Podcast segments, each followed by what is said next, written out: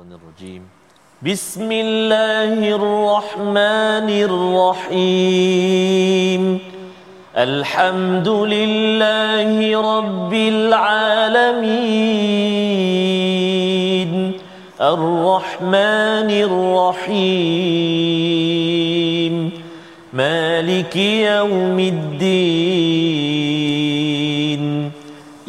إياك نعبد وإياك نستعين. اهدنا الصراط المستقيم. صراط الذين أنعمت عليهم غير المغضوب عليهم ولا الضالين.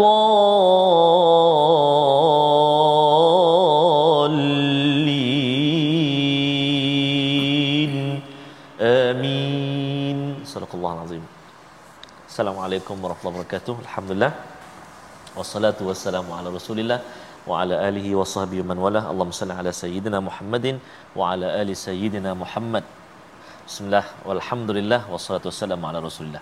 Alhamdulillah bertemu lagi kita pada hari ini dalam My Quran Time dan uh, hari ini uh, saya bersama berganding uh, dan saya nak bersedia kita semua untuk sama-sama kita mempelajari halaman kita pada hari ini iaitu di halaman yang ke-454 dan pastinya saya bersama dengan guru saya yang saya suka uh, menyebut iaitu uh, senyum sokmo. Ha, hari ini kita boleh tengok senyuman dia bersama dengan Al-Fadhil Prof. Madya Dr. Ahmad uh, uh, Sanusi. Iya. Apa khabar Prof? Sihat? Alhamdulillah. Alhamdulillah. Ustaz Termizi sihat. eh? Alhamdulillah, alhamdulillah. Terima kasih kerana terus bersama uh, memberi pencerahan, memberi ilmu kepada kami di teratak My Quran Time Prof. ya? InsyaAllah. Subhanallah. Jadi hari ini Prof, uh, kita berada di halaman yang ke-454. Betul. Semalam telah masuk halaman baru uh, surah baru Surah uh, baru. iaitu surah uh, Sad dan hari ini kita masuk ke halaman yang kedua surah Sad. Uh, Prof ya, mudah-mudahan uh, dapat kita terus uh, belajarlah insya-Allah Prof. Silakan. InsyaAllah. Terima kasih Ustaz Tarmizi. Alhamdulillahirabbil alamin wassalatu wassalamu ala asyrafil anbiya'i wal mursalin sayyidina Muhammadin wa ala alihi wa ashabihi ajma'in. Subhanaka la ilma lana illa ma 'allamtana innaka antal al- innaka antal alimul hakim wala haula wala quwwata illa billahil aliyil azim. Baik, tuan-puan yang dirahmati Allah sekalian, hari ini kita dikurniakan oleh Allah untuk bertemu lagi dalam sesi yang mudah-mudahan diberkati oleh Allah yang mana kita akan meneruskan pengajian kita dalam halaman yang ke-454. InsyaAllah. Kalau semalam kita dah bincang mengenai tentang asal usul ataupun tentang sedikit pengenalan mengenai tentang surah Sad, hari ini mari sama-sama kita perhatikan ha, sinopsis pengajian kita apa yang akan kita pelajari dalam halaman yang ke-454 ini iaitu kita akan melihat mengenai tentang kisah Nabi Daud. Ha masya-Allah yang ni akan disebutkan daripada ayat ke-17 hingga ayat yang ke-26. Masya-Allah. Maknanya satu ayat ataupun satu halaman ini keseluruhannya akan menceritakan mengenai tentang kisah Nabi Daud.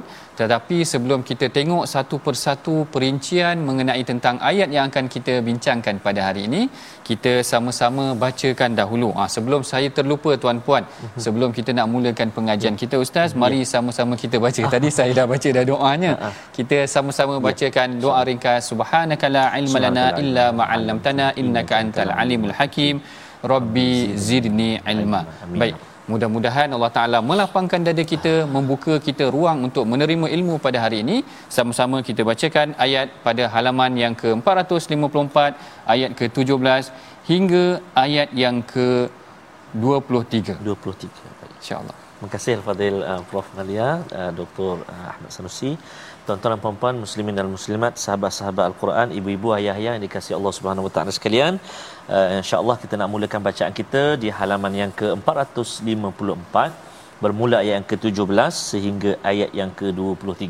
Uh, halaman ini uh, pada saya lah uh, Prof ya, uh, mencabar sikit. Mencabar. Oh, mencabar sikit ayat ni. Ayat-ayat di halaman ini ni memang kena hati-hati. Mudah-mudahan Allah SWT selamatkan bacaan kita pada hari ini dan uh, apa kita dapat baca dengan baiklah insya-Allah. Insya-Allah. Jadi untuk permulaan ini uh, mari kita sama-sama baca dengan bacaan آه، مرتل آه، نهونا إن شاء الله طيب. أعوذ بالله من الشيطان الرجيم.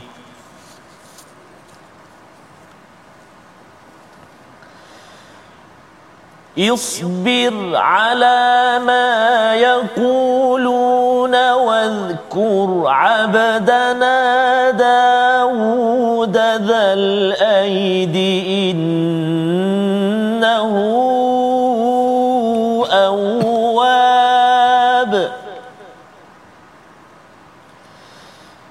إنا سخرنا الجبال معه يسبحن بالعشي والإشراق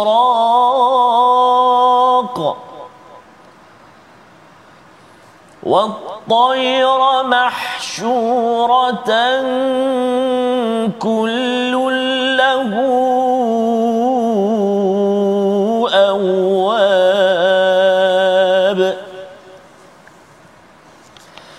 وشددنا ملكه وآتيناه الحكمة وفصل الخطاب. وهل أتاك نبأ الخصم إذ تسوروا المحراب؟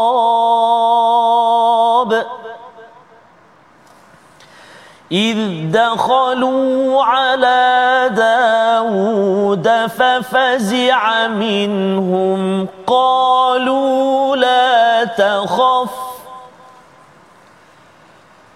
خصمان بغى بعضنا على بعض فاحكم بيننا بالحق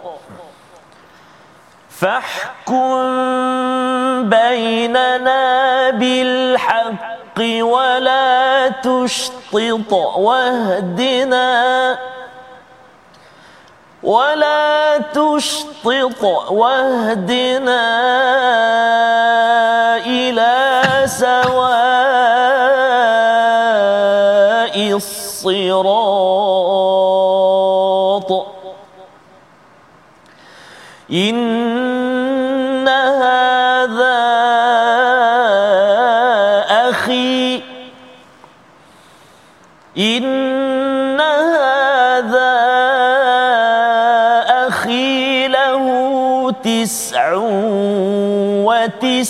وتسعون نعجة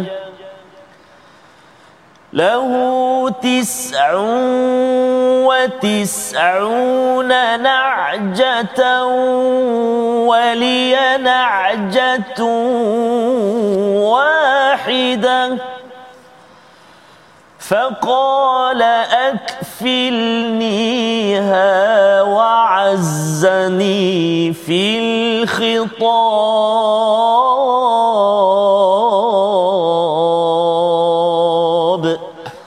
صدق الله العظيم. Sadaqallahul Azim. Baik kita perhatikan pada ayat yang ke-17 Allah Taala berfirman, "Bersabarlah ke atas apa yang mereka katakan wahai Muhammad dan ingatlah akan hamba kami Nabi Daud yang mempunyai kekuatan sesungguhnya baginda saat sangat taat kepada Allah." Perhatikan ayat yang ke-17 ini sebenarnya tuan-puan, ianya adalah kesinambungan daripada halaman yang ke sebelah. Ya. Kalau kita tengok halaman sebelah, sebenarnya Allah Taala telah memujuk Rasulullah. Allah Taala faham bahawa tekanan-tekanan yang dikenakan ke atas Rasulullah sangat berat. Iaitu surah ini diturunkan pada fasa di Makkah. Di Makkah ini tekanannya bertalu-talu. Bayangkan baru mula-mula kita nak sampaikan berita baru, dakwah baru, tiba-tiba orang tak terima, orang ejek, orang lempar macam-macam. Lalu Allah Taala pujuk Rasulullah.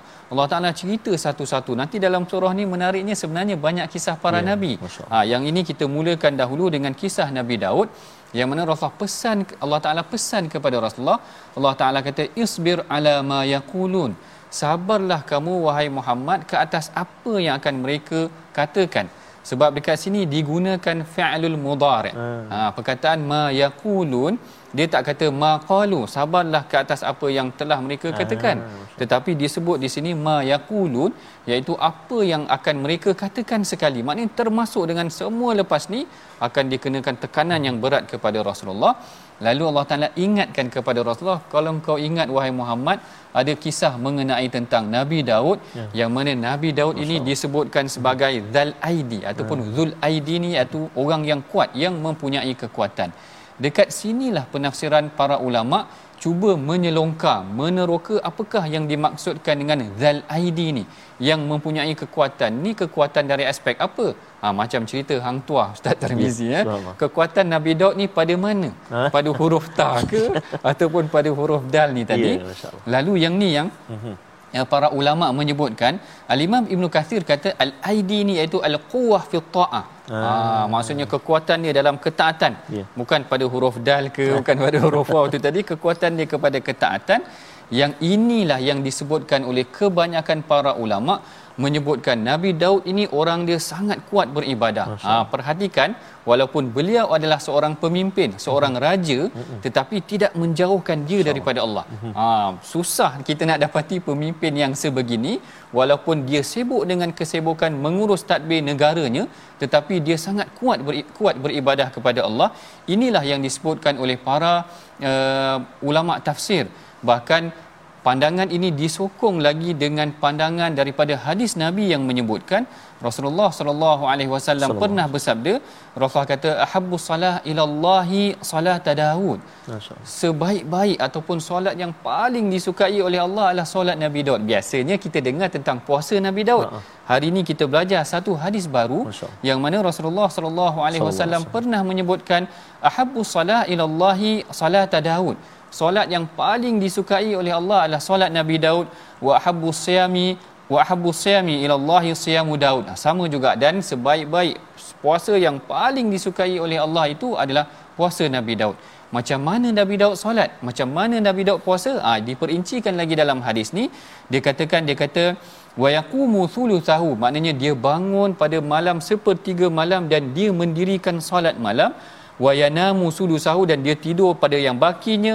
Wa kana ya-, yasumu sauman wa yuftiru uh, yauman. Iaitu dia puasa sehari dia selang sehari. oh. kalau kita gabungkan selang sehari ni ustaz Tarmizi uh-huh. maknanya separuh tahun dia puasa. Allah Allahu akbar. Kalau kita puasa sebulan je kita puasa wajib tu dah rasa merana dah. Betul. Ah, dah rasa merana dah. Yang ni puasa 6 bulan tuan-tuan. Perhatikan Nabi Daud disukai oleh Allah Taala, solatnya disukai oleh Allah Taala, puasanya juga disukai oleh Allah Taala.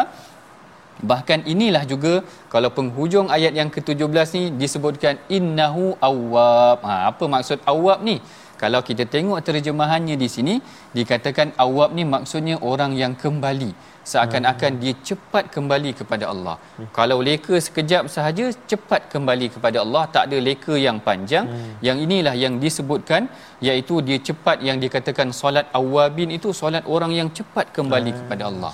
Masya-Allah. Yang ni adalah kisah mengenai tentang Nabi Daud, orang yang kuat-kuat beribadah dan di sini juga kalau kita perhatikan dalam hadis kuat itu tidak semestinya kuat fizikal. Hmm. mungkin juga Nabi Daud ni kuat dari aspek fizikal. Hmm. diceritakan dalam surah al-baqarah hmm. bagaimana Nabi Daud ni memimpin tenteranya melawan tentera Jalut. Maknanya kuat dari aspek fizikal dan kuat juga dari aspek taat dia kepada Allah taala. Dan dalam satu lagi dalam hadis disebutkan juga mempunyai kekuatan ini tentang kekuatan ini. Kuat ni bukan sahaja kuat menguasai dirinya mengawal nafsu macam Nabi Daud tetapi juga mengawal emosi. Hmm. Ha, kalau kita tengok dalam hadis Rasulullah kata laisa laisa syadidu bisur'ah. Bukanlah orang yang kuat ni kuat bergusti. Ah. Ha, anak ajak go- gocoh betul gocoh. Orang ajak gocoh dia kata bisur'ah. Inna masyadidu alladhi yamliku nafsahu indal ghadab. Hmm. Orang yang kuat ni orang yang boleh menahan dirinya ketika marah. Hari ni tuan-puan, orang marah pun boleh keluar dalam boleh live. Ha, minta masuk. orang marah pun kadang-kadang Eh, tak masuk Ustaz Termizi. Orang marah pun nak buat ah, Allahu Akbar. Nak cerita je pada tuan-puan. Kalau kita berjaya kawal kekuatan Allah. diri. Maknanya ini orang kuat. Berjaya mengawal kemarahan dia. Menunjukkan dia orang yang kuat. Yeah. Sebenarnya ini yang saya suka kata-kata hukama. Uh-huh. Ada yang menyatakan dia kata uh, aku tidak pernah menyesal terhadap apa yang aku diamkan ketika aku marah berbanding dengan menyesal ketika apa yang aku ucapkan ketika aku marah. Yeah. Maknanya kalau kita diam ketika marah, biasanya jarang kita menyesal. Yeah. Mana marah tu uh, sabar dulu. Sabar dulu.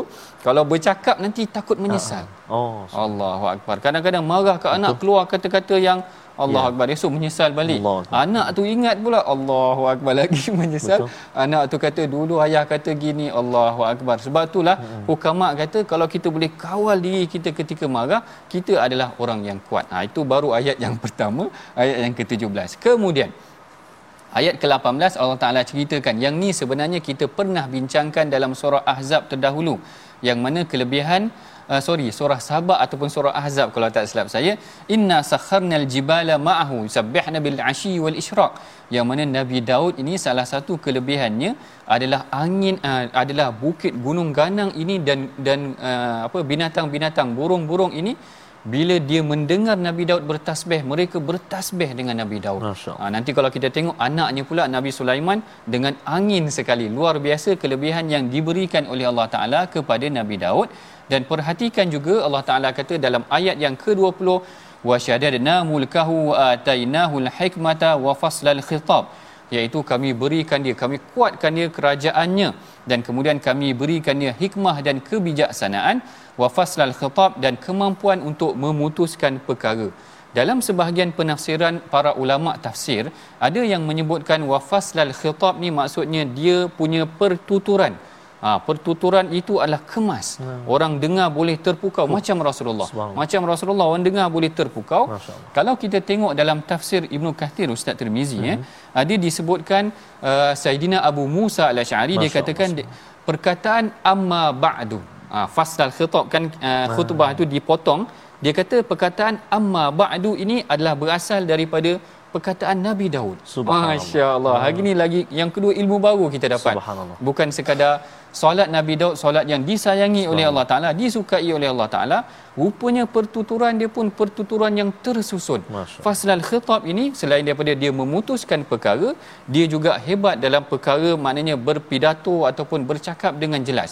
Mengenai dengan percakapan dengan jelas ini, ah, saya pun masih lagi belajar macam mana nak bercakap dengan jelas. Masya-Allah kerana saya ingat sebuah hadis eh Ustaz so, Tirmizi yeah.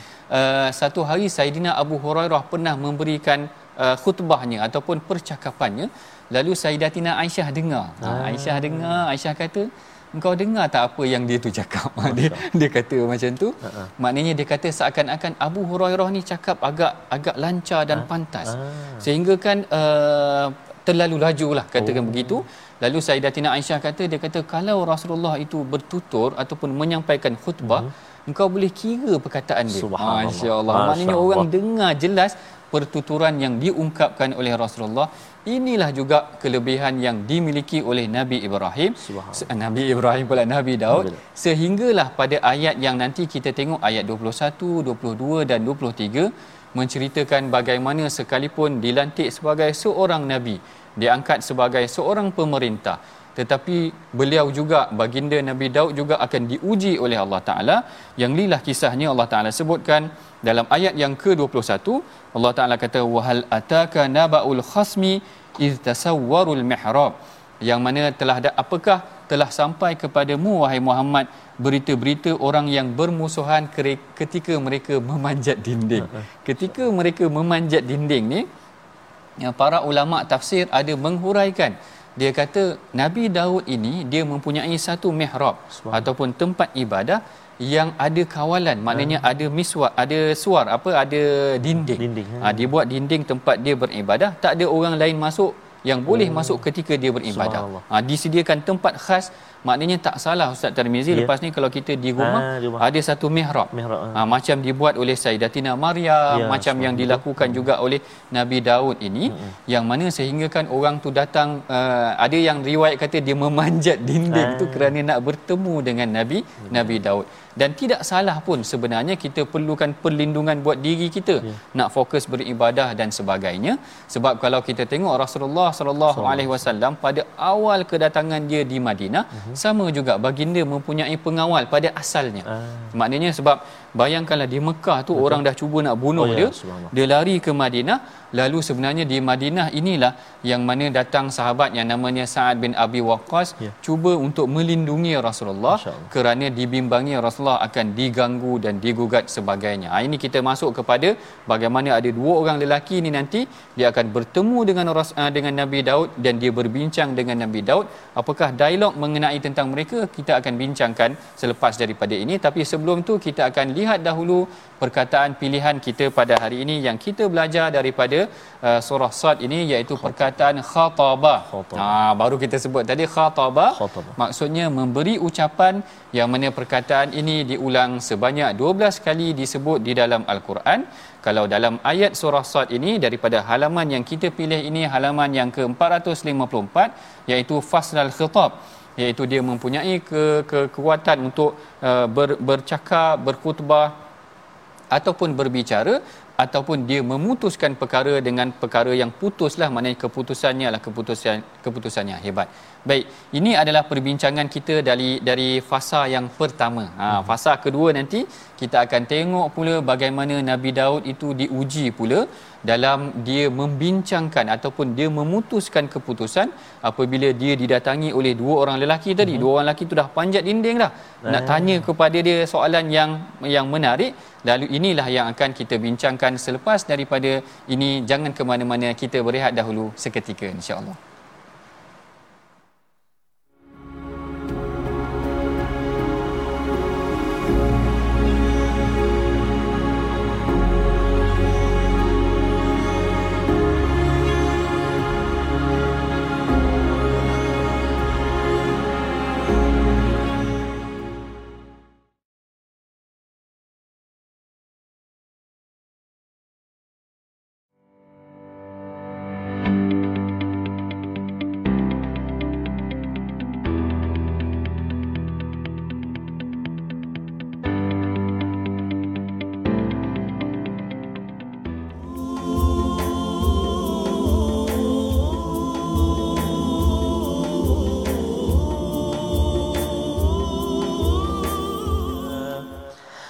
Ah, tak boleh sama lah. Jadi kena dapatkan yang original takut salah bro. Oh, Nanti kan marah abang-abang Hijaz. Abang-abang Rabbani kan itu antara uh, apa lirik uh, lagu nasyid pemimpin yang adil.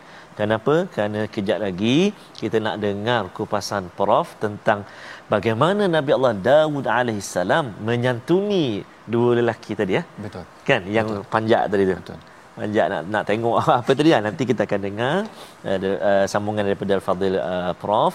Uh, jadi kita nak singgah jap. Sebelum tu kita nak singgah sekejap. Apakah perkongsian uh, ulang kaji tajwid kita pada hari ini? Mari kita saksikan sama-sama paparannya iaitu menyempurnakan hukum qalqalah wusta dalam ayat ini. Contohnya dalam ayat yang ke-17 dan juga ayat yang ke-18 ha a'udzubillahi minasyaitonirrajim إنه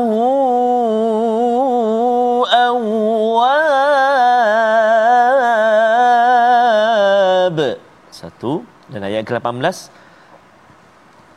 أعوذ بالله من الشيطان الرجيم بالعشي والإشراق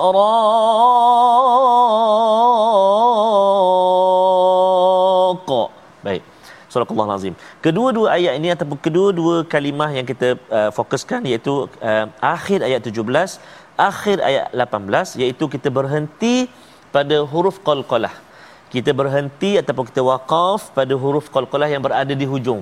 Huruf qalqalah yang berbaris, kita matikan dia dengan sebab apa? Dengan sebab kita nak wa kita nak waqaf. Maka dia panggil qalqalah wusta, pertengahan ha, tingkatan dia pertengahan jadi uh, bunyi dia awwab kan wal isyraq Ha, jadi mudah-mudahan uh, kedua-dua tempat ini ada banyak lagi selepas itu.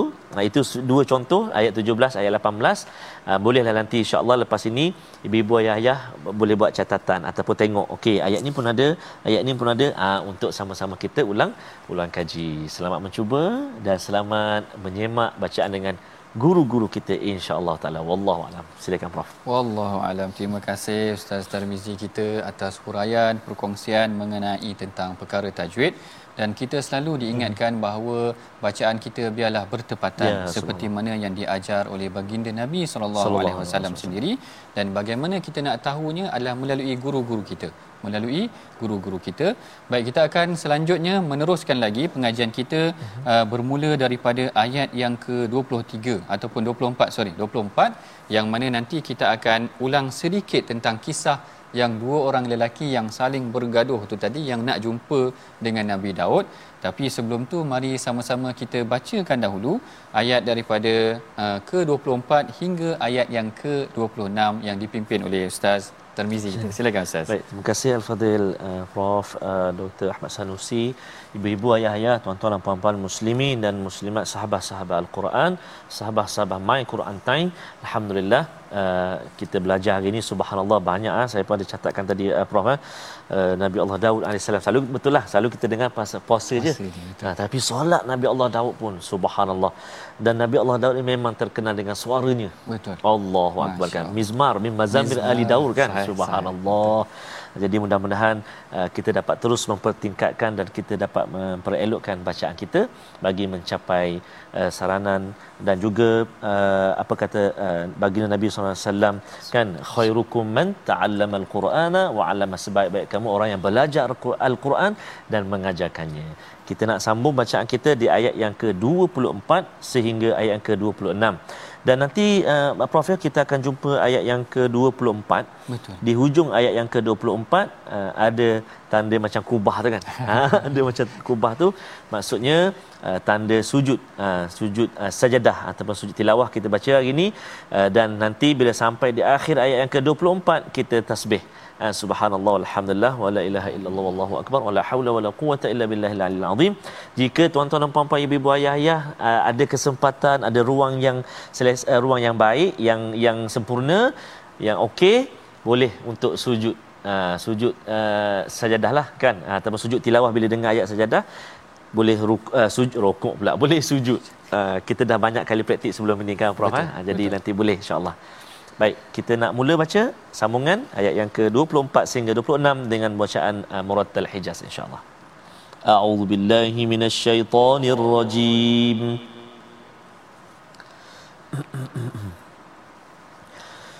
قال لقد ظلمك بسؤال نعجتك إلى نعاجه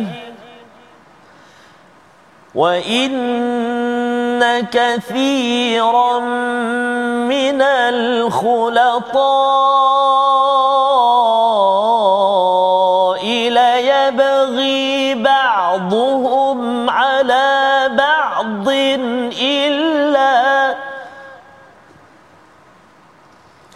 إلا الذين آمنوا وعملوا الصالحات وقليل ما هم وظن داود إن وظن داود أنما فتناه فاستقام فاستغفر ربه فاستغفر ربه وخر راكعا وأناب.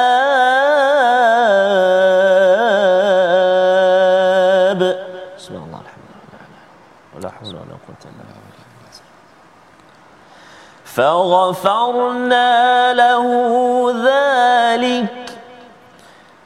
وإن له عندنا لزلفى وحسن مآب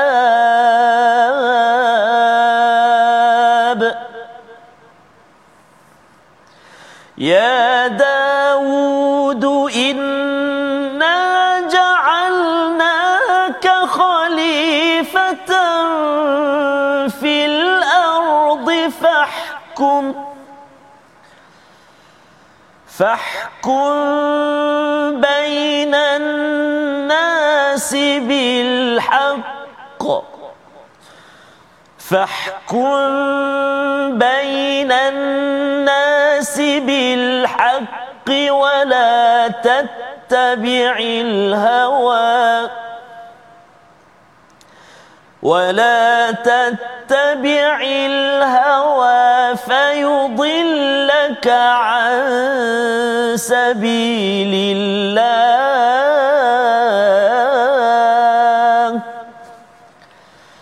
إن الذين يضلون عن سبيل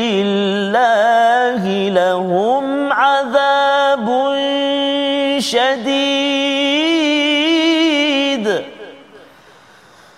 لهم عذاب شديد بما نسوا يوم الحساب.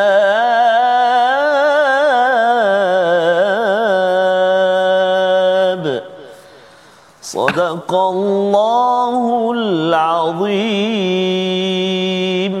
Sadaqallahul Azim. Baik sekiranya kita perhatikan dalam ayat yang ke-22 Allah Taala menceritakan ketika mereka masuk baginda terkejut kerana kedatangan mereka, mereka berkata janganlah takut kami berdua sedang bermusuhan sebahagian daripada kami berbuat zalim kepada yang lain maka berilah keputusan di antara kami secara adil dan janganlah menyimpang daripada kebenaran serta tunjukkanlah kami ke jalan yang lurus. Baik kita masuk ataupun kita sambung perbincangan kita tadi mengenai tentang dua orang lelaki yang panjat ke dalam tempat peribadatan Nabi Daud ya. dan kemudian bila Nabi Daud ternampak ataupun jatuh datangnya dua orang lelaki ini Nabi Daud terkejut. Hmm. Lalu apabila Nabi Daud terkejut tu tadi, maka dua orang lelaki ini tadi kata jangan kau terkejut dan jangan kau takut wahai Nabi Daud kerana kami ini datang untuk bertanyakan kau mengenai tentang satu perkara iaitu kami berdua ni sedang bergaduh. Kami berdua ni sedang bergaduh. Salah seorang daripada mereka mempunyai 99 ekor kambing yang mana seorang lagi ada ada juga kambingnya yang lain lalu salah seorang daripada mereka ataupun salah seorang daripada lelaki tadi minta nak cukupkan satu kambingnya menjadi seratus. Maknanya dia paksa seorang kawan tu lagi berikan aku kambing kau supaya kambing aku ni cukup seratus. Hmm. ha, inilah yang sedang dibincangkan tu tadi. Dan akhirnya perbalahan berlaku. Yang ini yang diceritakan sehingga kan salah seorang daripada mereka ini mempunyai pertuturan yang hebat. Mhm. maknanya dia hebat berhujah hebat berhujah sehingga menyebabkan dia dapat apa yang dia kehendaki.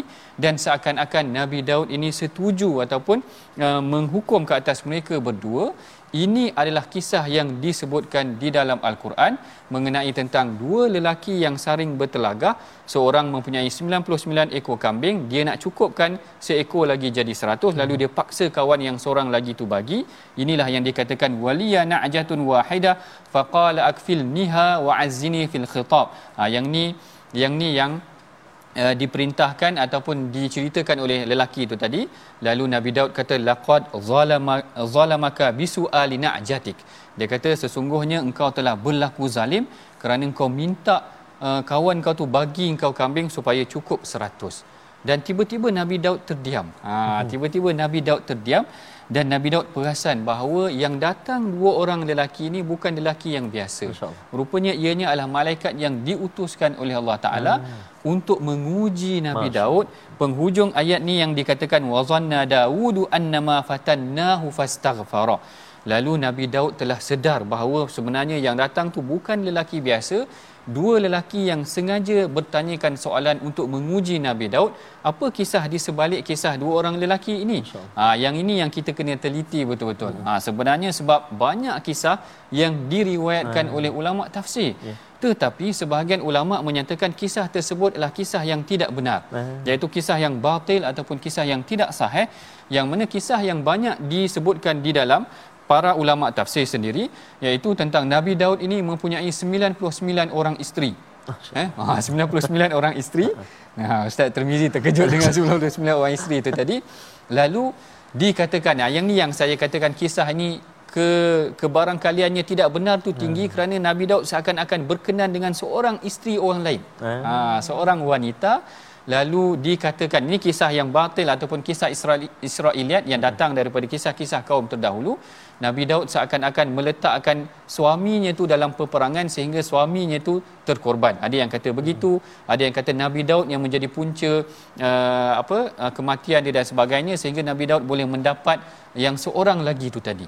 Tetapi para ulama sebagai contoh al-Imam Ibn Kathir al-Imam Ibn Hazam al-Imam uh, Qadhi Iyad dan juga Muhammad Abu Syahbah menyatakan kisah ini adalah kisah yang batil, kisah yang tidak benar dan tidak sesuai.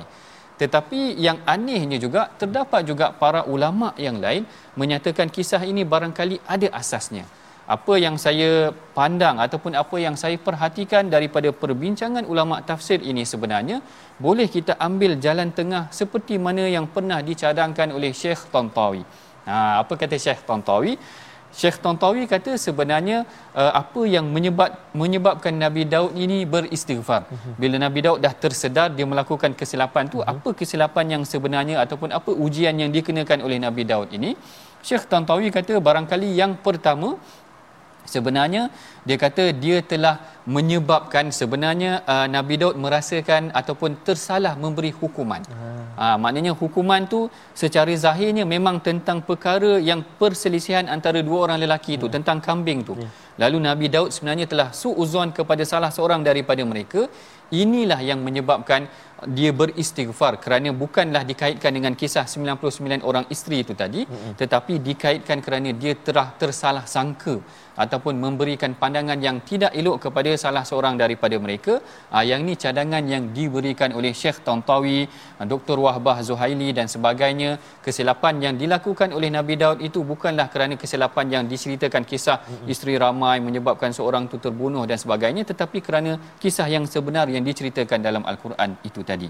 Yang mana yang keduanya pula ada juga yang memberikan cadangan sebenarnya bila Nabi Daud dah terperasan dia macam dah tersilap tu tadi lalu dia beristighfar wa kharra raki'an tu tadi lalu dia rukuk dan ataupun sujud tu tadi adalah kerana bukan kerana kisah yang disebutkan tadi tetapi kerana dia telah menghukum seseorang yang yang berebut kambing itu tanpa meminta bukti kerana hmm. dia hanya dengar orang berdebat je hmm. dengar orang berdebat berdebat ah dia tak minta bukti ataupun dia tak siasat betul-betul hmm. barangkali ini juga yang kita katakan menyebabkan kerana kesilapan yang berlaku itu tadi.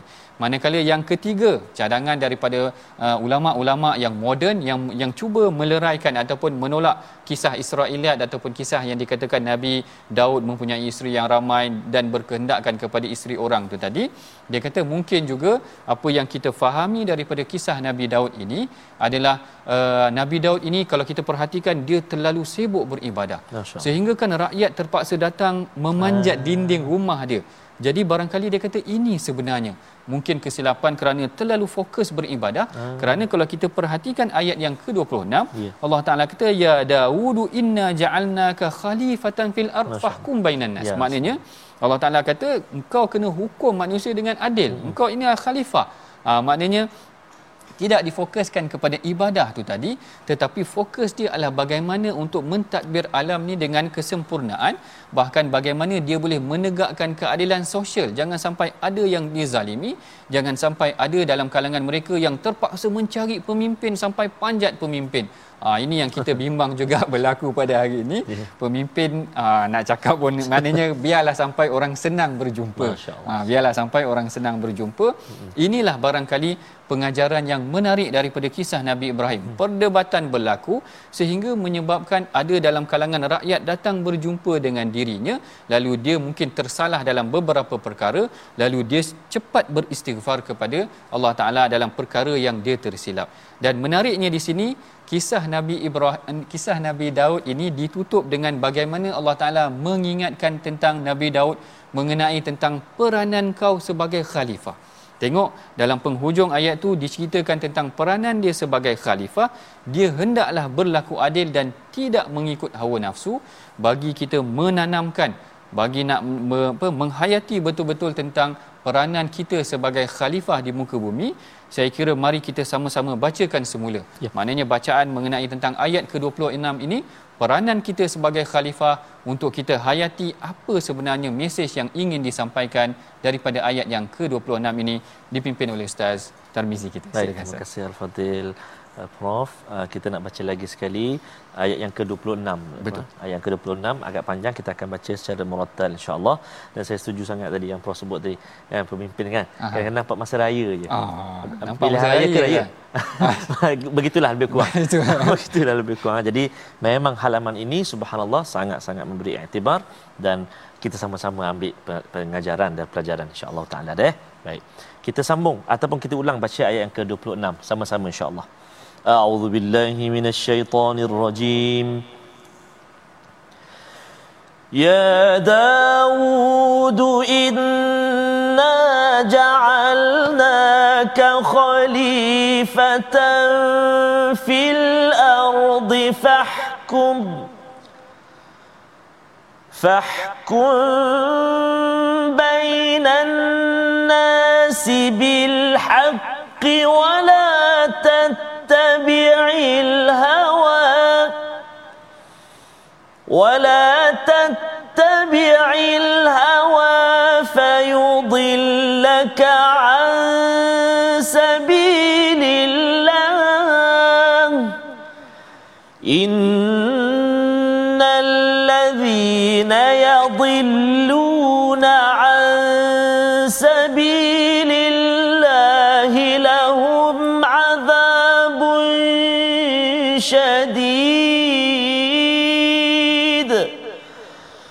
لهم عذاب شديد بما نسوا يوم الحساب.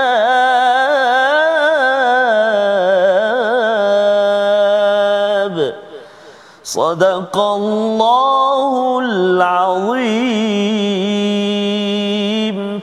Sadaqallahul Azim dan Allah berfirman wahai Daud sesungguhnya kami menjadikan engkau khalifah di muka bumi maka berilah keputusan di antara manusia dengan adil dan janganlah engkau mengikut hawa nafsu yang menyesatkan. Baik, kat sini adalah penutup yang sangat menarik so. yang mana Allah Taala mengingatkan kepada kita uh-huh. dan mengingatkan kepada semua pembaca bahawa peranan manusia yang disebutkan di dalam al-Quran kalau kita perhatikan awal-awal dulu uh-huh. Allah Taala cerita tentang khalifah dalam surah Baqarah.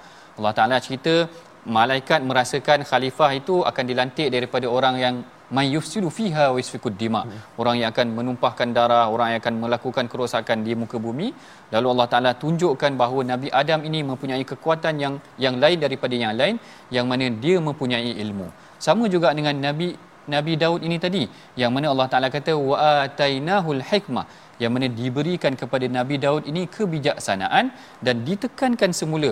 Pada penghujung ini dia katakan kami jadikan kau wahai Daud sebagai khalifah supaya engkau menghukum manusia dengan penuh keadilan dan tidak terhenti ke atas situ sahaja Allah Taala kata wala tattabi'al hawa dan janganlah kamu mengikut hawa nafsu maka hawa nafsu akan menyebabkan engkau akan lari daripada kebenaran. Baik kalau kat sini kita cuba revise balik kita cuba ingat balik kalau begitu dalam kisah yang panjang ni sebenarnya apa mesej yang nak disampaikan kepada Rasulullah? Ha, kan Rasulullah dah diuji berat apa semua hmm. tu tadi. Kenapa Allah Taala ceritakan tentang Nabi Daud? Allah Taala nak ingatkan kepada Rasulullah bahawa Nabi dahulu juga diuji. Yeah. Kadang-kadang kalau tidak diuji dengan kerajaan juga. Nabi Daud diuji dengan kehendak ataupun Betul. diuji dengan kesilapan kecil ini. Mudah-mudahan dia menjadi uh, peringatan buat Rasulullah dan diri kita sendiri. Sebelum kita akhiri perbincangan kita mari sama-sama kita perhatikan disolusi pengajaran yang boleh kita amalkan, praktikkan daripada pengajian kita pada hari ini. Yang pertama kita hendaklah mencontohi Nabi Daud yang sentiasa bersabar walaupun menerima ucapan negatif daripada orang lain, orang cakap apa-apa sekalipun, maknanya Nabi Daud ni adalah seorang yang sabar. Yang kedua, segera memohon maaf jika tersilap. Ha, yang ni kita perhatikan kisah Nabi Daud bila berlaku kesilapan, fastaghfara rabbah. Dia segera memohon kemaafan. Dan yang ketiga, memimpin dengan penuh kesedaran dan tidak mengikut hawa nafsu iaitu mengadili manusia dengan penuh keadilan kita telah pun sampai ke penghujung pengajian kita pada hari ini uh, bagi memberkati merahmati pengajian kita pada hari ini mari sama-sama kita angkat tangan berdoa mudah-mudahan Allah Taala merahmati kita menjadikan kita dalam kalangan orang yang uh, dipimpin oleh Allah Taala sebagai khalifah di muka bumi insyaallah terima kasih terima kasih kepada prof أعوذ بالله من الشيطان الرجيم بسم الله الرحمن الرحيم الحمد لله رب العالمين والصلاة والسلام على أشرف الأنبياء والمرسلين وعلى آله وصحبه أجمعين يا الله يا رحمن ويا رحيم أمبني dosa-dosa kami ya Allah Ampunilah dosa-dosa ibu ayah kami, ibu ayah mertua kami, muslimin muslimat, mukminin dan mukminat bi rahmatika ya arhamar rahimin. Ya Allah wa ya Rahman wa ya Rahim, jadikanlah kami ini khalifah di atas muka bumi ini yang benar-benar taat dan patuh kepadamu ya Allah.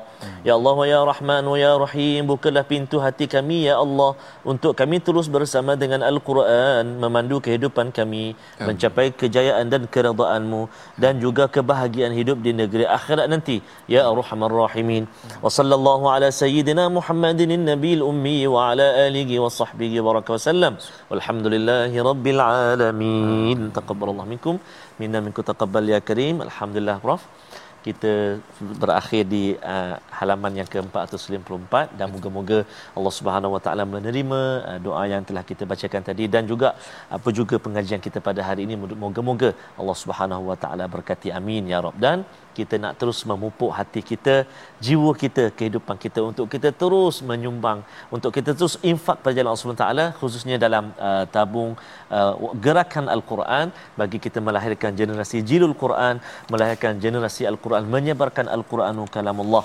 membumikan Al-Quran kepada kita semua masyarakat. Amin ya rabbal alamin. Jadi insya-Allah kita nak uh, menyambung lagi besok di halaman yang berikutnya tapi jangan lupa malam nanti ulangan dan juga pagi besok ulangan di halaman yang ke-454 ini. Jazakumullah khairal jazak. Terima kasih sekali lagi kepada Prof uh, Dr. Ahmad Sanusi dan juga semua yang mengikuti pengajian pada hari ini. My Quran Time, baca, faham dan amal. Assalamualaikum warahmatullahi wabarakatuh.